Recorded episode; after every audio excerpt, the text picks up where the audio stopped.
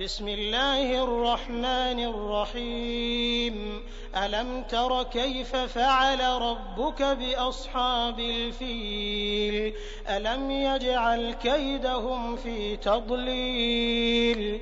وأرسل عليهم طيرا أبابيل. ترميهم بحجارة من سجيل.